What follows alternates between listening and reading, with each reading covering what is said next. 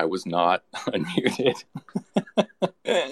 so uh, while we're waiting for people to file in, uh, and uh, for those of you listening on the replay who perhaps have never heard of CASAA before, uh, if you want to find out more about the Consumer Advocates for Smoke Free Alternatives Association, check out our website at casaa.org.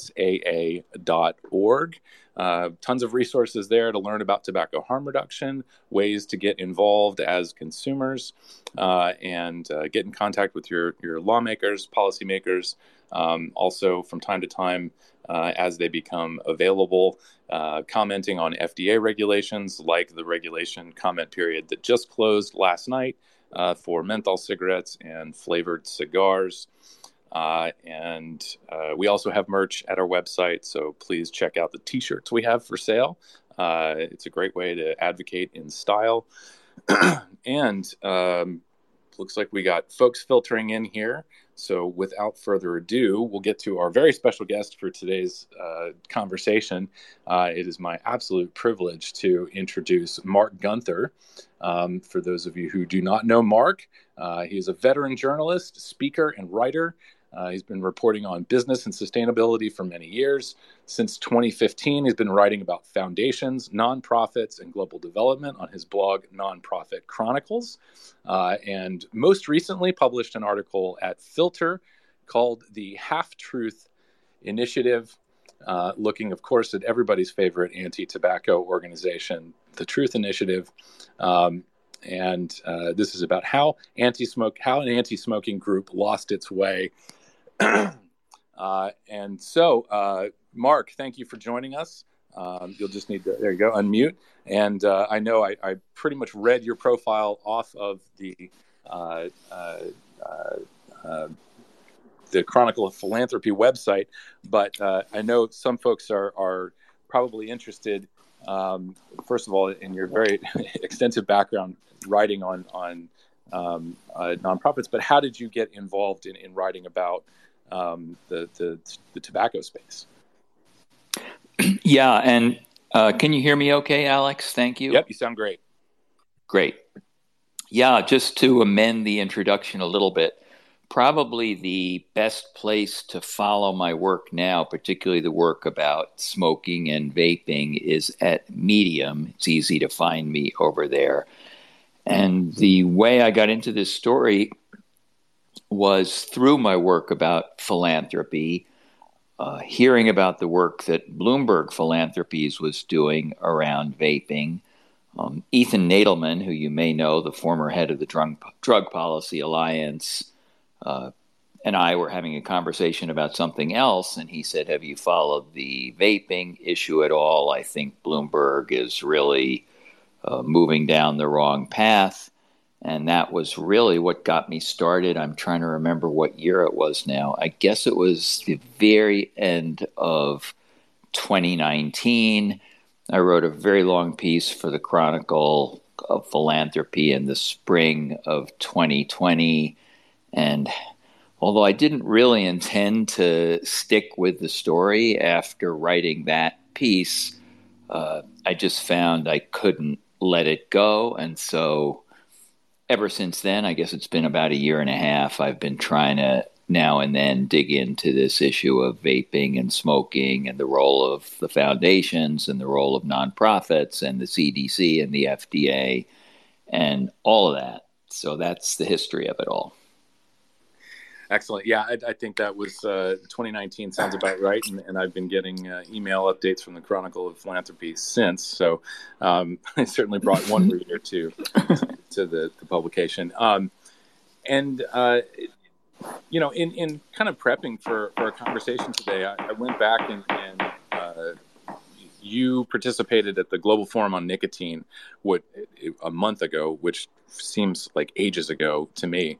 Um, and uh, you know, I think one of the um, one of the really important questions was uh, about sort of the reach of of your your your your investigation into to all of these uh, into the tobacco uh, organizations, um, anti-tobacco organizations.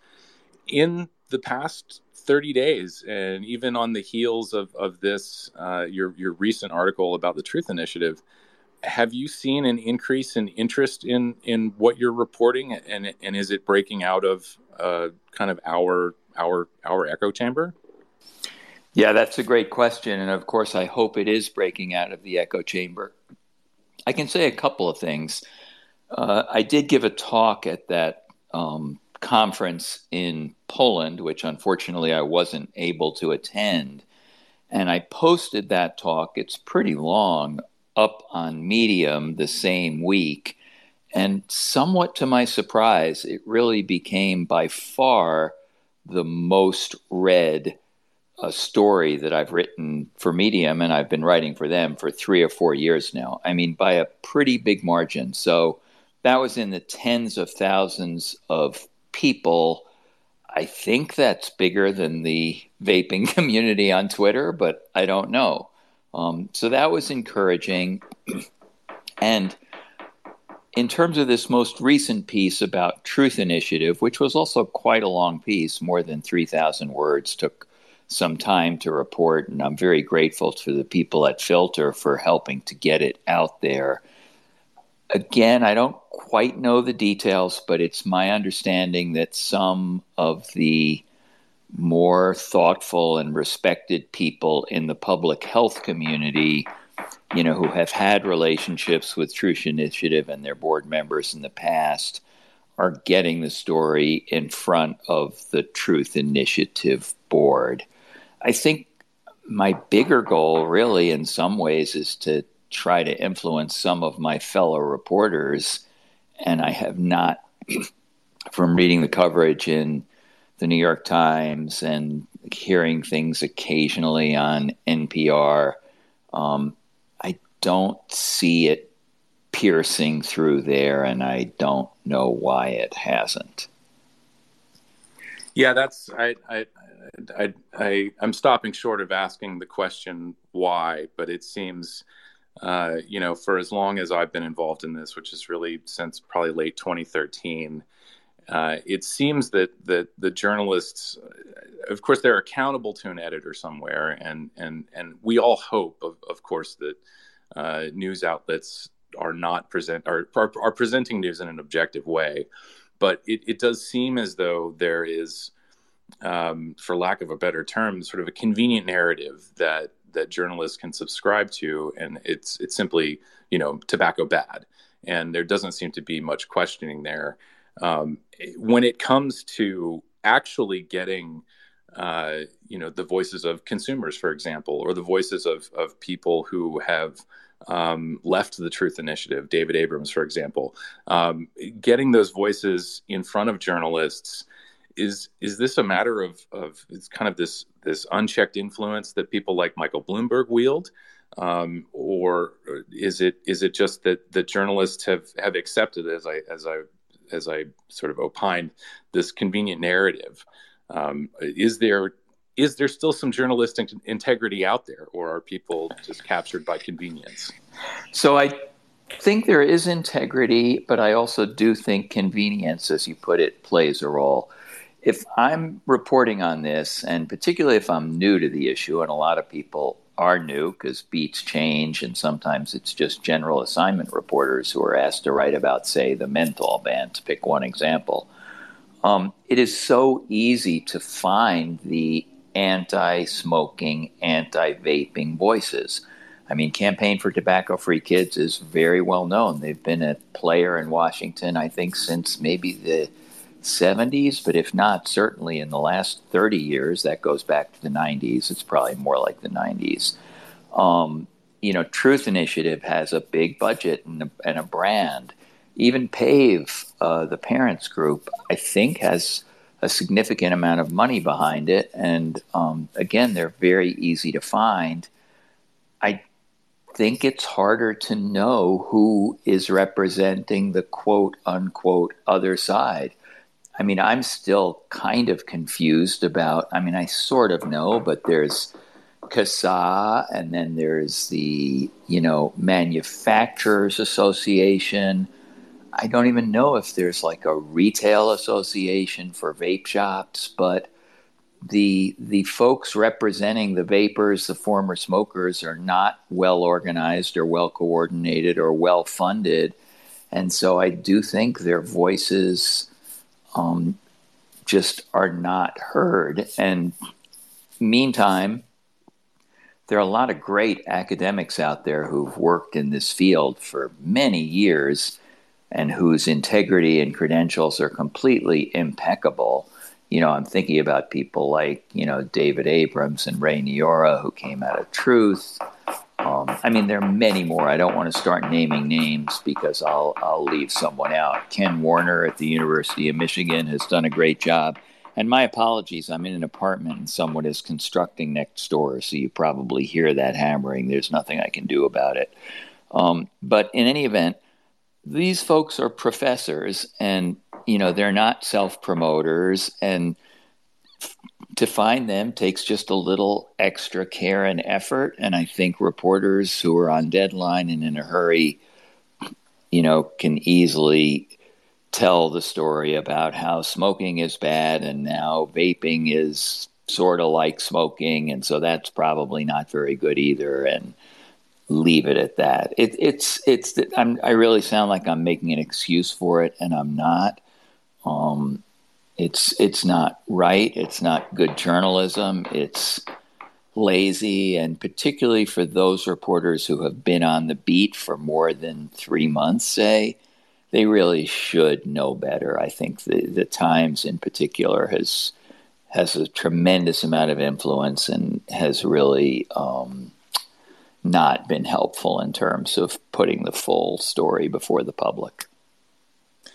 Yeah, agreed. And I, you know, I think it, it is sort of talking about how um, you know the the the consumer side CASAA uh, and uh, you know how the the sort of independent side of the industry we, we do make this distinction between the independent vaping industry and, and what people uh, believe of you know think of as, as big tobacco um, those are two sort of very different things um, but as you mentioned you know there is sort of this disorganization and and and to be perfectly honest, we are a bunch of amateurs. Um, you know, everybody who, not everybody, but uh, I think most people who got involved with the the industry themselves, uh, you know, they they quit a career to go work in this space because they felt like they were doing good. Uh, maybe they didn't have a lot of experience running their own business prior to this. Uh, for those of us at CASAA, excuse me um, you know, uh, uh, some of us had a little bit of experience, maybe with advocacy or activism, uh, but uh, you know, we are coming at this really with a passion to uh, promote safer alternatives to people. And it's this kind of level of amateurism and disorganization that it seems absolutely counter to the narrative that this whole thing has been brought about by big tobacco companies in order to hook kids um, you know, maybe that in and of itself is a story that deserves a bit more coverage. Um, and I, I, guess I could see, you know, if you are a beat reporter or or someone walking into this with some preconceptions, um, that that you know stories like ours are are sort of overlooked, and, and we are pretty routinely, depending on the outlet, dismissed as a front group for industry.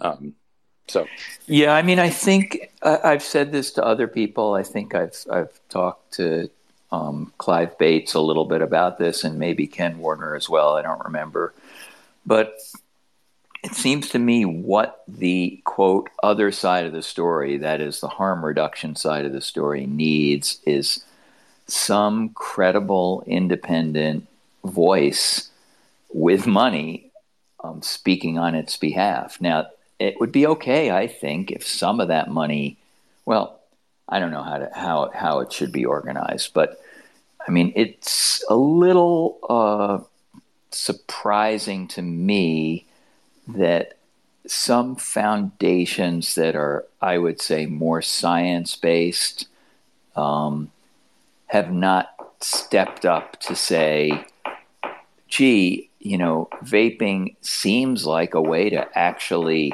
save lives and help people quit smoking, maybe we can help some of the vaping advocates tell their story.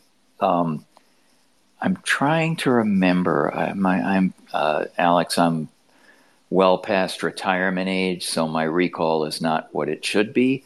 But there was recently a study circulating on Twitter that uh, demonstrated in some way, some way, shape, or form, the benefits of vaping. And I noted that one of the funders was the Robert Wood Johnson Foundation, which is a huge funder around issues of health. I think they have given some money to groups that oppose vaping. I mean, it really would not be fully out of character for someone like that to say, hey, the science is changing. We can see that, um, you know, perhaps paradoxically, uh, vaping can actually be a life saving technology. Maybe we should do some of our own research on that and then put some of our resources behind getting that resource, getting that research in front of opinion makers, influencers, reporters. And that's that's a key role of foundations. And if Robert Wood Johnson were to call, I think her name is Christina Jewett from the New York Times, or even to call you know, the congressman from Illinois who's on the warpath about this, or Dick Durbin in the Senate, and say, can we meet with you and just show you, you know, what we've learned? I think I, I may be wrong, but I think that would be hard for folks like that to ignore. I, I don't know that you could persuade campaign for tobacco free kids to pull back. I don't know that you could persuade Truth Initiative to pull back. The only way to do that really would be to find ways to interact with their board. But I do think some of the politicians, particularly on the Democratic side, and the reporters would be, you know, their minds can be changed. I don't think they are stuck in a kind of religious sense or, you know, ideological sense on one side of the debate. Maybe I'm being a little naive there, but I don't think so. Can well, you no, can you I, can you guys hear me? Okay. Yeah, yeah. Okay, sorry, I'm using new headphones, and I, I wanted to make sure my mic worked. Just wanted to interject on that point. Um, when I first started talking with with Ethan Nadelmann about this subject, in like I think it was 2018, 2019, he basically said the same thing, and and we all agree we need like that independent group that has some money behind them. But you know after he went out and i think he kind of spread the word and kind of you know with his contacts and and uh, you know uh, talked around to see if uh, anybody would be interested. It just it's such a toxic subject right now that no one's willing to put their neck out for. I mean look at how people are tr- look how fda was treated just for you know, with by uh, people like Durbin and and uh, others, just for uh, you know authorizing a few e-cigs or potentially authorizing the JUUL. It, so I think these groups they see that and they see like how cancerous this subject could be for them and how t- you know what kind of uh, pushback they're going to get and they no one's willing to put stick their neck out yet and I don't think they will until it becomes a sexier subject and by that i mean people getting thrown in prison um, I don't know if I agree in the sense that, yes, I think Ethan has been banging at this door for a while, and, and Clive may have as well. But um, I do think, you know, maybe Robert Wood Johnson would be hard. I just, just actually read something today about how, you know, they support harm reduction in the in the drug arena, but they haven't actually put any money behind uh, safe needle spaces. But they may be a little on the conservative side, but I think of foundations like the Arnold Foundation down in Texas, where its founder, John Arnold, is a very data based guy. Think about the Open Philanthropy Project on the West Coast, which is Facebook money, uh, also very, um, I think, science based. I think as the evidence mounts, I think about things like the the essay of again timing was it last fall by all the presidents of the Society for Tobacco and Nicotine Research that kind of took an overview of all of it and came out with a pretty, I thought, you know, was nuanced, but I think it ended up being a pro vaping position, certainly very different from where the prohibitionists are.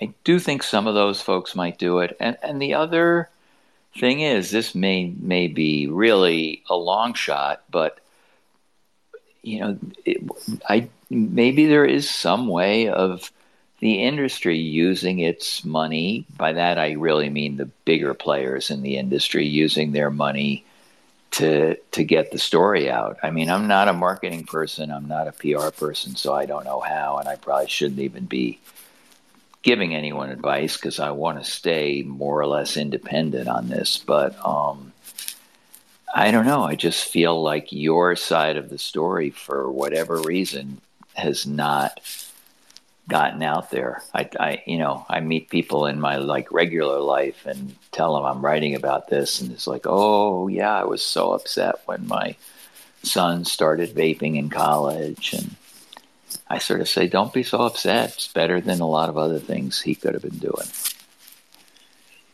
Yeah, I, I think uh, you know we, we've we've sort of uh, set up a bit of a kind of a segue here back to your your article on Truth Initiative. Um, yeah, you know, good. One of the one of the things that um, I, I, think a lot of us experienced when we first got involved in this was, you know, uh, trying the products, quitting smoking somewhat miraculously, and thinking to ourselves, "Wow, all of the public health groups are going to be supportive of this. And then sort of you know perusing the internet reading news articles and seeing attacks on access to these safer products and being somewhat shocked that cancer heart and lung and of, of course truth initiative and campaign for tobacco free kids are coming at these products you know full court press. Um, and so it, it, it's we have had this perception that tobacco harm reduction is the antidote for uh, you, you, know early deaths from smoking. Uh, we've experienced this in our own lives and expect that these organizations would have come on board. And I think you sort of talk about that in the article that, you know, when the scientists were in control of the, the mission, it seems like harm reduction would be something that they would have promoted. But that all changed at some point. Could, without kind of rereading the article, could you kind of explain what changed at Truth Initiative and campaign, uh, and and and uh, to sort of cause this what I, I have written down as as mission creep? Yeah, I mean, I think what happened at Truth Commission is Cheryl Healton, who was a public health person, um, left, and they had to make a decision about who to bring in uh, to run the place and they hired Robin Koval, who came out of the world of advertising and marketing, which is logical in a sense because Truth Initiative, formerly American Legacy Foundation, was and is fundamentally a, a messaging organization. But she didn't, and maybe even doesn't know the science of tobacco and harm reduction. And I think the the culprit here, to use, I, I don't know if that's the right word. I think the most powerful voice on tobacco, probably in America, is Matt Myers. And so, just to tell you a little bit about my own process, I mean, I wrote the very long piece about Bloomberg in the spring of 2020. Then I had some time, and so I did a long piece about Stan Glantz, very long, that I thought would at the very minimum mean he's, you know, suggests that he's not a credible source on these issues. Of course, he is still getting quoted in the New York Times, somewhat to my amazement. And then I wrote this third rather long piece on truth. So I've tried to look at the institutions, the scientists that are um, driving this prohibitionist mindset in a semi systematic way and I think the, the story left to be written is really a story about Matt Myers and tobacco free kids because, from what I've learned, um, the cancer and lung and heart associations are not especially independent in their thinking and analysis. To some degree, they've deferred to Matt Myers. I'm not 100% sure, but I believe some of their funding is actually from Bloomberg, but via Matt Myers, so that gives him some some influence. And I guess if there's one person who who could theoretically shift this and get these groups out of their current lockstep position, I don't expect this to happen, but I, but I think he is the the key guy here, and I think a close look at his record and what he's said in the past and what effect he's having now would be a story worth writing. And I do hope at some point to find the time and motivation uh, to do it. Uh, these things take a lot of time and a lot of motivation, and it, I don't want to make tobacco my full time job, or I don't even want a full time job, to be honest with you. So it's just a matter of figuring out when that rises to the top of the things I want to do. Yeah, I will say uh, I I have this is the first first job I've had of of this kind where I am behind a desk and focusing on on this sort of single issue. I, I have always had more uh, work with your hands kind of jobs. Um, so I can empathize completely with not wanting to make this your life uh, or a full time job. Um, but uh, some other other things that um, you had had brought up uh, in the article, um, and and I know that this this, a, vein of this sort of featured prominently at, at your uh, talk at GFN um, is sort of acknowledging all of the quote unquote good that, for, of course, specifically Michael Bloomberg has done in other issue areas. Um, and even even the Truth Initiative credits itself. I, I, I hope I'm not misrepresenting that, but a lot of the, their sort of reports are self-assessments on on the effectiveness of the programs that they're doing. And so one of the things uh, that they uh, sort of brag about on their website is you know giving uh, funding to um, I, I, forget the wording, but I, I believe you know schools, um, certain organizations that deal with uh, vulnerable populations uh, and uh, that you know they give out X amount of money every year, or have given out X amount of money um, to support.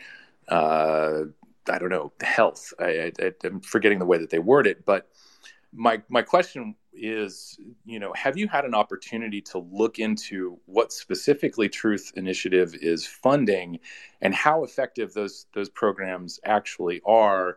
specifically, is that money just going to do things like lobby for policy changes, like a campus wide smoking ban? Or are they funding actual programs like uh, uh, bolstering uh, mental health services, or you know, making sure the school nurse's office has all the resources that they need? Um, and and and it, has there been an impartial assessment of the effectiveness of that funding? So I think the answer to your last question is no. Um, I don't think there's been any independent look at what they're doing. And no, they are not uh, focused on the overall well being or mental health of young people or adults for that matter.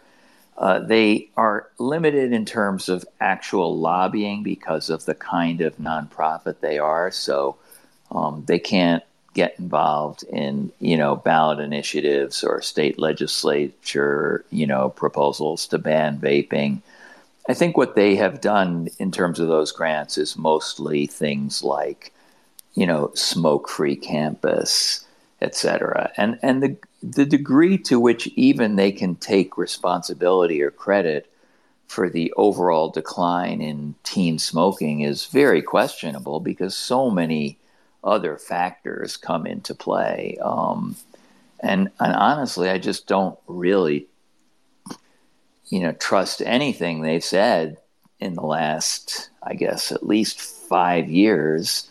Just like I don't trust anything Stan Glantz has said, you know, in the last 10 years, because once you find that people are willing to distort science and willfully ignore evidence that contradicts what they are saying, to me, they've they've just lost their their credibility. Um, so, you know, if they say they're helping people quit vaping, I mean, I don't know if they are or aren't. Um, I honestly don't think they're very effective, judging by things like their social media following and you know how many retweets they get. That's a very imperfect way to judge them, but um, I've also heard from some insiders that they they tried to for example, pressure some other nonprofits from taking any money from tobacco companies, and the other nonprofits basically told them to forget about it, stay up, you know, stay out of our business. So,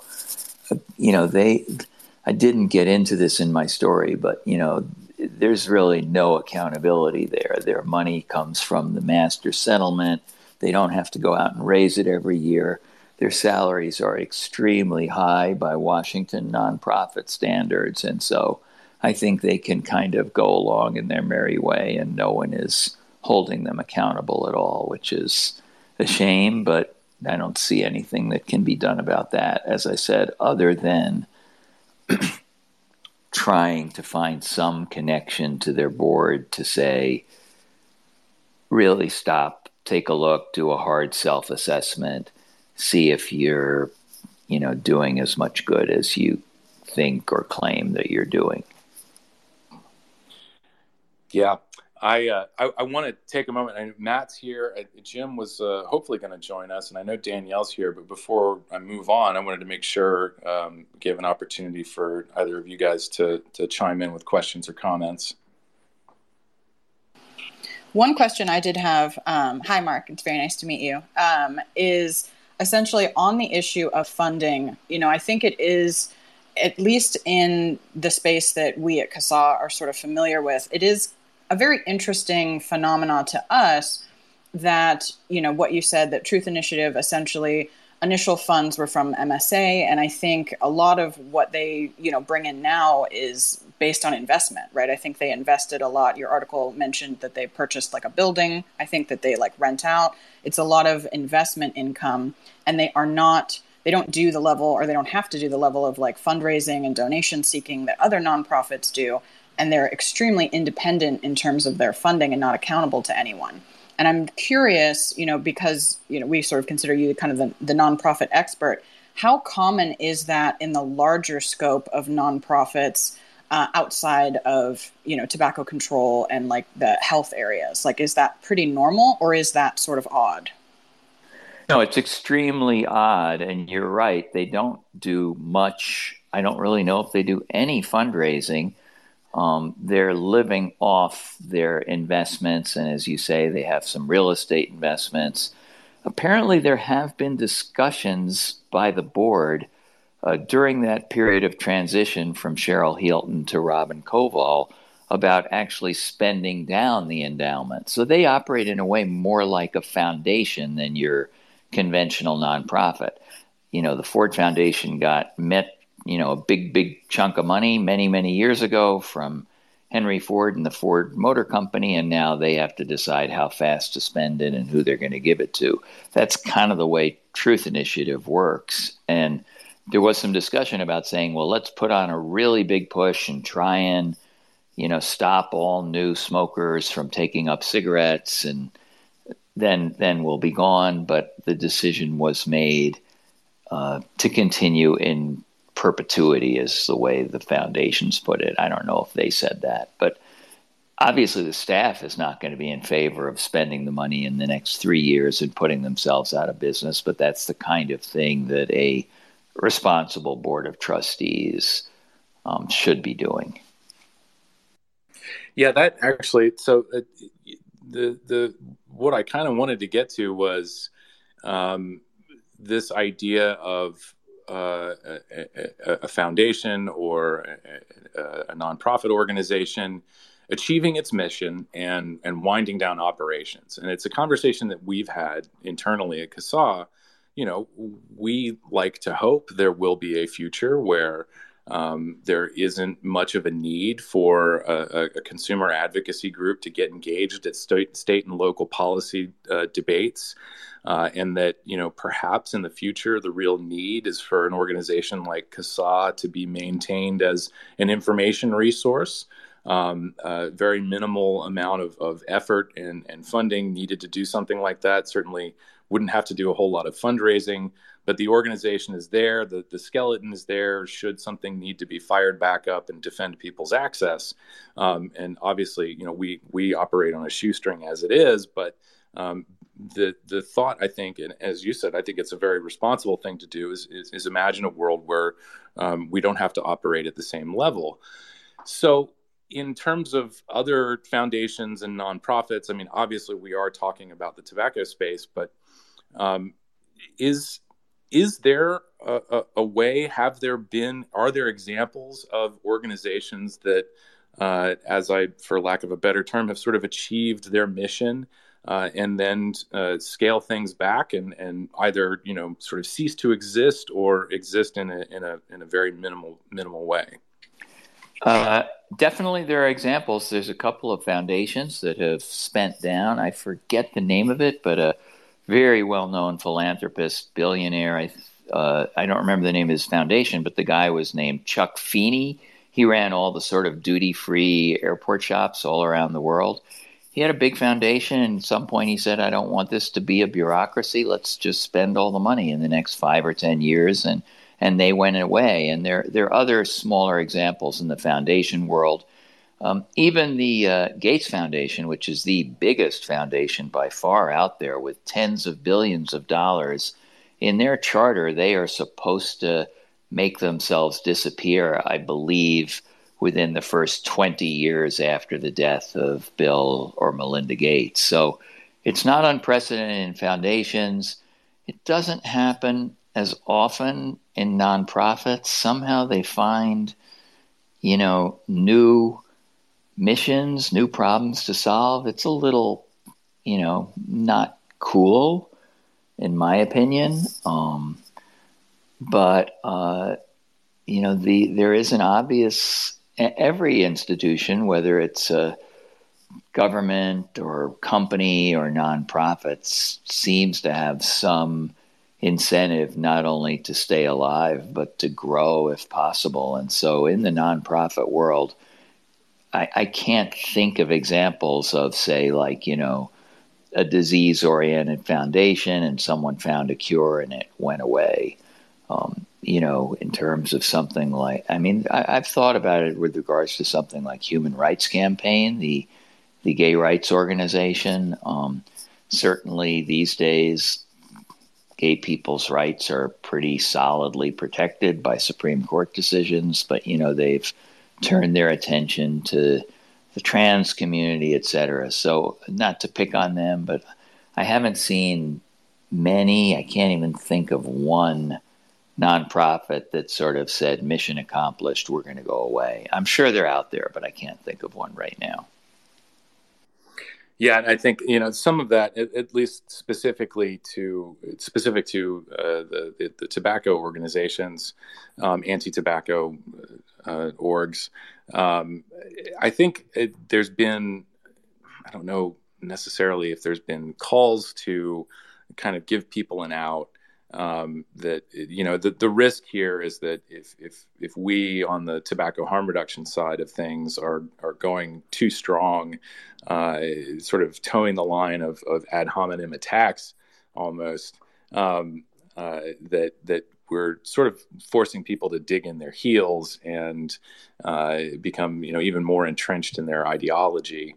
Uh, and so it, it's I, I just have it in the back of my head that that there is this need to to give people an out so that they could back away and and maybe get closer to a mission accomplished kind of scenario. It seems to me too that potentially the longer you know a particular cause has been going on, the more and this may sound a little cynical, but the more likely the people involved in it are to you know specialize their career in that. And then the concept of that you know cause going away or becoming unnecessary perchance would leave them you know with all of this experience in let's say a very specialized arena like tobacco control. And then if that were to go away you know what else would they do? I understand that this does sound very cynical but that comes into my mind in terms of you know obviously on some level they're probably interested in job security as well Yeah, I think that's right. I mean, I think that's just right. That was basically what I was going to ask too, just in a in a different way. Is you know, is this just the norm with nonprofits where you got to constantly find a new enemy or, or a new cause? But and I, I don't think anyone's ever you know sitting in the back in a boardroom, you know, thinking, okay, what can we manufacture so we can keep the dough running in, even even if it's a issue that we shouldn't be dabbling with. I think they think they're doing the right thing, but they financial reasons have to play a part. You would think in them you know, with people are very good at talking themselves into things when when it fits their needs. I guess is my point. Uh, Matt, I think that said it very well. Yeah, I think you know at one point I believe like Tobacco Free Kids was going to get involved in the obesity issue. Maybe they still are. Again, why they would do that, I don't know. But um, but yeah, it's uh, it's it's hard to talk yourself out of a job. Truth has also dabbled. I don't know if they're still going or if they were waved off, but into the opioid issue. I don't know if uh, folks remember that, but they started getting involved in that, and I thought, oh no, I hope you know the more seasoned people in that space wave them off and say no, thank you. yeah, although they might do more good dealing with opioids if they gave up on some of the things they're dealing with now. Who knows? I'm not sure. I I, I, I don't know how uh, how wide the distribution was, but I know in in New York at least uh, this was I think a couple of years ago. Um, there were some Truth Initiative ads um, talking about uh, opioids, and they were actually very. It, I, to me, it seemed very stigmatizing, and it was a lot of sort of not even once, and and they had sort of the the uh, the actor portraying a testimonial of someone who went in for a procedure, was prescribed an opioid painkiller, and in a blink of an eye, they were uh, they were uh, using uh, uh, street drugs. they were addicted, and and so it was it was a very just kind of it it, it it did not put the focus on the person and what issues they may be facing and, and why they may be continuing to use a, a, a painkiller. Uh, and instead, it seemed to imply one of the things the Truth Initiative and a lot of these campaigns do very well is by innuendo um, suggesting all of these outrageous harms and, and sort of putting that at the feet of the pharmaceutical companies, which of course is in service of, of suing the pharmaceutical companies for overprescribing uh, the, the, opioid painkillers. Uh, of course, ignoring uh, you know root causes of, of the, the opioid poisoning crisis, um, which is of course our overly oppressive racist drug laws in the United States. Um, but uh, yeah, those those ads were, and I I, I I, I believe you're also in in New York, correct, Marc? Uh, no, I'm actually in a uh, sedate suburb of Washington D.C., Bethesda, Maryland. So even better. Hopefully, you are out out of the reach of these horrible ads. But um, but yeah, that that was just an example of it was it was like watching all the things that we've seen in tobacco translated into the uh, the drug poisoning crisis, um, you know, with without even really considering, um, you know, what we are all sort of fighting against here, which is you know making sure that the the the people who are using these these products, who are using these drugs, are, are the focus of things, and not trying to invent another boogeyman to go after. Um, Abs- yeah, absolutely, and I think that's maybe the story that that is waiting to be told, not by me, but just in general, which is, you know, as these flavor bans continue to be in effect in some states and cities, and as products are not available, and as vape shops close, if indeed they are closing, seems to me there should be a story to be told out there of the people both in you know sort of economic terms and in health terms who are the the victim isn't quite the right word, but I mean the people who are being hurt by this prohibitionist drive. Those are the people whose voices don't seem to make their way out of you know vaping Twitter, and I think that would that would be helpful. And as I think either Alex, I think you said this too, maybe it was Matt. Um, the other story that needs to be told is are people now starting to be arrested for selling or using vapes in places where you're you know, where they are more or less outlawed, or are we simply just seeing an underground uh, economy, you know, untaxed and unregulated, booming and or not booming, thriving in places? You know, I believe there are four states that have outlawed at least flavored vapes. There's a big initiative, big vote coming in California this fall. I mean, those seem like newsworthy, interesting stories that should be getting out there. Yeah, and I always, I, I always wonder, and I, am always concerned that, you know, a, a, barrier to stories like that getting any sympathy is sort of this legacy attitude we have towards substance use, which is, you know, if you are using drugs, if you're selling or buying drugs, and, and I'm throwing nicotine into this because it, it is being treated like um, other illicit drugs, at least in uh, in New York State, in Massachusetts, in New Jersey, Rhode Island. Um, and and potentially soon to be California, certainly certain municipalities in California, um, but um, that you know if you are caught doing any of those things, you sort of get what you deserve, uh, and that's that sort of mass societal uh, moral judgment that I think we're all sort of subject to, whether we like it or not. Uh, and so it, it, seems from from the from the outset that there there may not be a whole lot of sympathy to be garnered for folks like us, um, and and I don't exactly know how to go about making that change um, without millions of dollars in funding.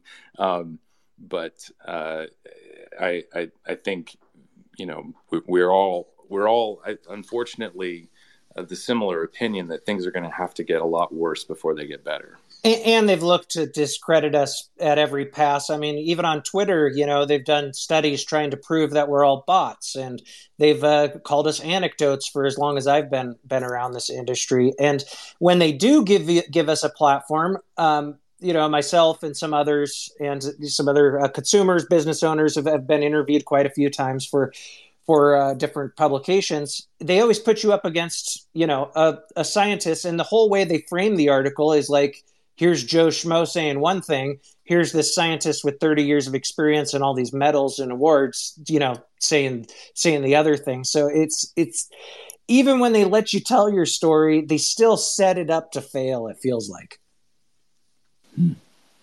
Yeah, I can't really speak to that. That that that. Yeah, that, that that's not helpful, obviously. Well, we're we're sort of coming up on the last uh, ten or twelve minutes here, and I know your time is precious, Marc, and, and thank you again for joining us. Um, and and I I guess maybe I, it, it's I, I'm I'm hoping to get some some robust discussion on this, but I, I don't know how much farther we can go with it. But we did talk about accountability and the fact that uh, organizations like Truth Initiative that have millions and millions of dollars coming in every year, um, in a way, can afford to not be held accountable. Um, in in the marketplace of ideas, though, I'm probably misusing that term you know, it, to me, it, it, in, you know, reading your coverage of this and my sort of amateurish understanding of, of, how all of this works, it feels daunting. It feels like an immovable object. Um, but I, I still do have some some faith in in the free market of ideas and that we can ultimately be more persuasive than um, uh, the the well funded and glitzy, glamorous organizations that are out there. Um, but when it comes to talking about accountability, I think uh, there there is that tendency to look towards regulation. Is there any is is that a solution that that at least in the United States, uh, perhaps other countries have done things to um, hold uh, massive nonprofit organizations in check um, are we left to duke this out in the media, or is there some way for government to get involved and and and and rein these folks in? Oops, I was muted. I, no, I, I, don't think uh, I don't think there's any hope of uh, having government provide oversight of nonprofits, nor is that something I would want to see happen. Um, you know, depending on you know what who's in charge, I'd hate to see that happen. I'd hate to see either you know one party or the other getting getting to a governor's mansion or to the White House and saying now we're going to crack down on quote irresponsible nonprofits. I think the only hope really is in the the media world and the political world, and I do. If I didn't believe that at some point the truth would carry the day. I wouldn't be doing what I'm doing. Um, even in the political arena, you know, it seems to me that um,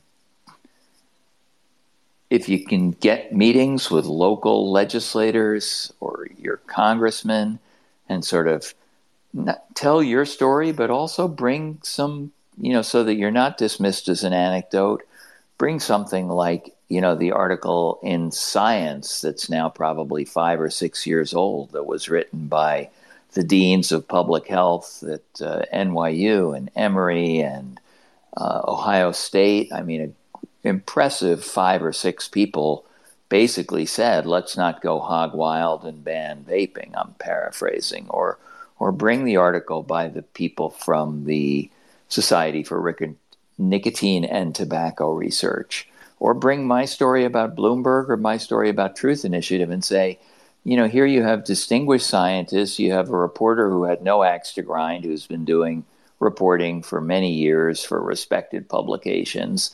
Um, consider just consider our side of the story here, and I, I do have some faith that one on one people can be persuaded, whether it's a, a congressional staff member or a state legislator or a board member of a nonprofit, someone you know who works at the Cancer or Lung Society, or uh, you know, I, I, I, don't think there's any substitute for organizing in the end, organizing and and media campaigning, uh, and I, I also do think there was some terrible luck with this whole debate when EVALI came along, and again, it's not just luck, but EVALI was very badly misreported on and, and misdescribed and misnamed by the CDC.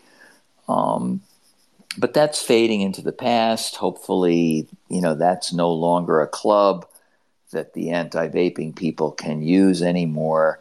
And the more science that pours out, I do think that, generally speaking, the more I've read, the more the arguments in behalf of uh, e cigarettes as a harm reduction measure are stronger. The other thing that's happening is you do see innovation. Um, you know, I think it's interesting to watch this company, Philip Morris International, that says they're trying to to generate more and more of their money from so-called combustible-free products. Or you look at what happened in Sweden. I mean, all you have to really do is open your eyes to see the complexity of this issue, and therefore, I'd say your job as a group and as individuals is to get some people who are persuadable to open their eyes and, and be persuaded.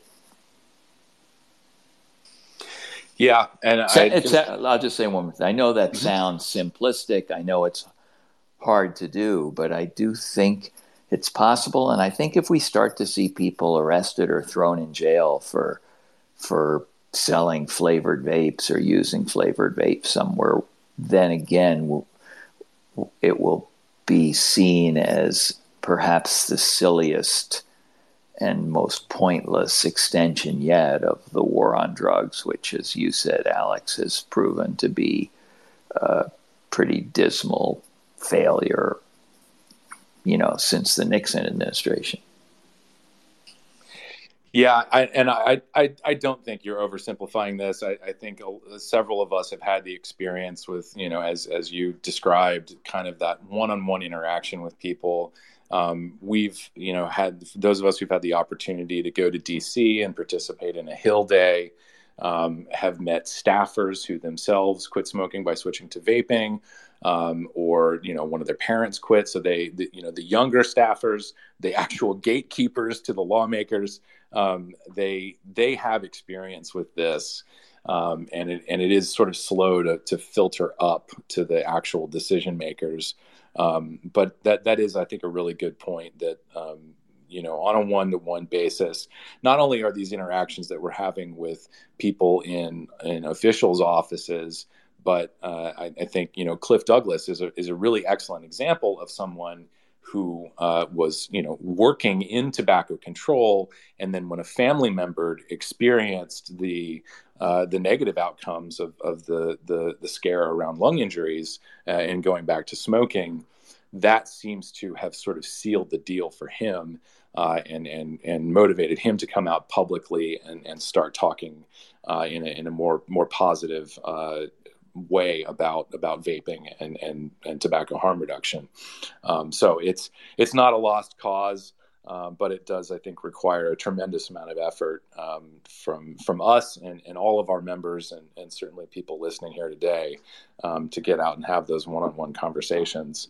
Um, so uh, we're down to the last five minutes here, and the last four minutes, and uh, I, I want to make sure I feel like I have this has gone by quickly, and that we have probably not given enough time to certain things. But before we do go, Marc, is there um, anything else, something that, that, that maybe you'd like to shed a bit more light on or, or discuss. No, I don't think so. And your example of Cliff Douglas is a great one. I mean, people like that are wonderful spokespeople for your cause, and the more you know people like that you can recruit to the cause, um, the better. Yeah. Well, um, thank you. Uh, thank you for that. Thank you for the discussion today, and thank you for your continued coverage of this issue um, it's vitally important that uh, we see more people like you coming in and being curious about what's going on and reporting on it um, factually. Uh, and, and so all of us very much appreciate what you've been doing and, and hope to see more of it. Um, and, and before I, I, get into the closing spiel, Danielle, Matt, anything else you wanted to chime in about? No, just th- thanks, Marc, for, for what you're doing. And uh, you're your articles are awesome and they give they've definitely have given me some hope here and there i'm not saying that that was your point but it's uh it's great to see a seasoned journalist that didn't have to dip their toes into this issue uh, take a stab at it and and reveal lots of new information that that many of us didn't know so we really appreciate that well, thank you all for having me. And again, um, it's helpful to me if you follow my work on Medium. So it's just, I think, I don't know what the URL is, but if you just Google Marc Gunther and Medium and click follow, you'll be able to stay up to date on what I'm writing about this topic. Fantastic. Um, definitely will uh, i think we'll probably be able to provide a link uh, somewhere in the twitter thread associated with this uh, and of course, if you are a CASAA member, you're going to get an email uh, reminding you that this Twitter space, in fact, did happen and that there are resources uh, in addition to what we've talked about here that you can uh, check out, get engaged with, share with your friends, spread far and wide. Uh, and so I will take this opportunity to wrap things up by saying, first and foremost, thank you again, Marc Gunther, for joining us today. Uh, this has been a great conversation, and we look forward to your coverage on this. Thank you to everyone who uh, stuck, stuck around and listened, uh, and, and hopefully, thanks for spreading this to all of your friends and colleagues uh, and getting the word out beyond our echo chamber here on Twitter. Uh, and of course, special thanks to Matt Cully and Danielle Jones board members extraordinaire for joining and, and making sure that this thing goes off without a hitch. Uh, for more information about CASAA, check us out at casaa.org. All the information and resources you need to learn about tobacco harm reduction, all different ways that you can get engaged with policymakers, comment on regulation, fight back against horrible policies at the state and local level, uh, and occasionally the federal level. We do have a budget coming up, I believe, uh, and so we have folks like Dick Durbin pounding on the desk, uh, trying to get vapor products taxed at the same rate of cigarettes. Uh, that's something that uh, I believe that's just going to be an evergreen proposal going forward. Um, so be on the lookout for stuff like that and join CASAA. It's free. There's no membership dues or anything like that. Just fill out a form and you're a member, uh, and we will keep you up to date on all the ways to get engaged. Uh, and while you're at our website, be sure to check out our store. We have really great looking t shirts, ways to donate, um, advocate in style. Uh, follow us, of course, you're here on Twitter, but we are also on Instagram at CASAA Media. We've got a YouTube channel at CASAA Media uh, and uh, Facebook at CASAA Media. Uh, join your state group to be up to date on things that are happening in your state. Uh, you can actually find local alerts that we don't we haven't even seen yet posted in in those state groups uh, and so just an abundance of resources for anybody who wants to get involved. And I think I said all the things. So, with that, thanks again, everybody. Uh, I believe we will see you back here in two weeks. Have an excellent week.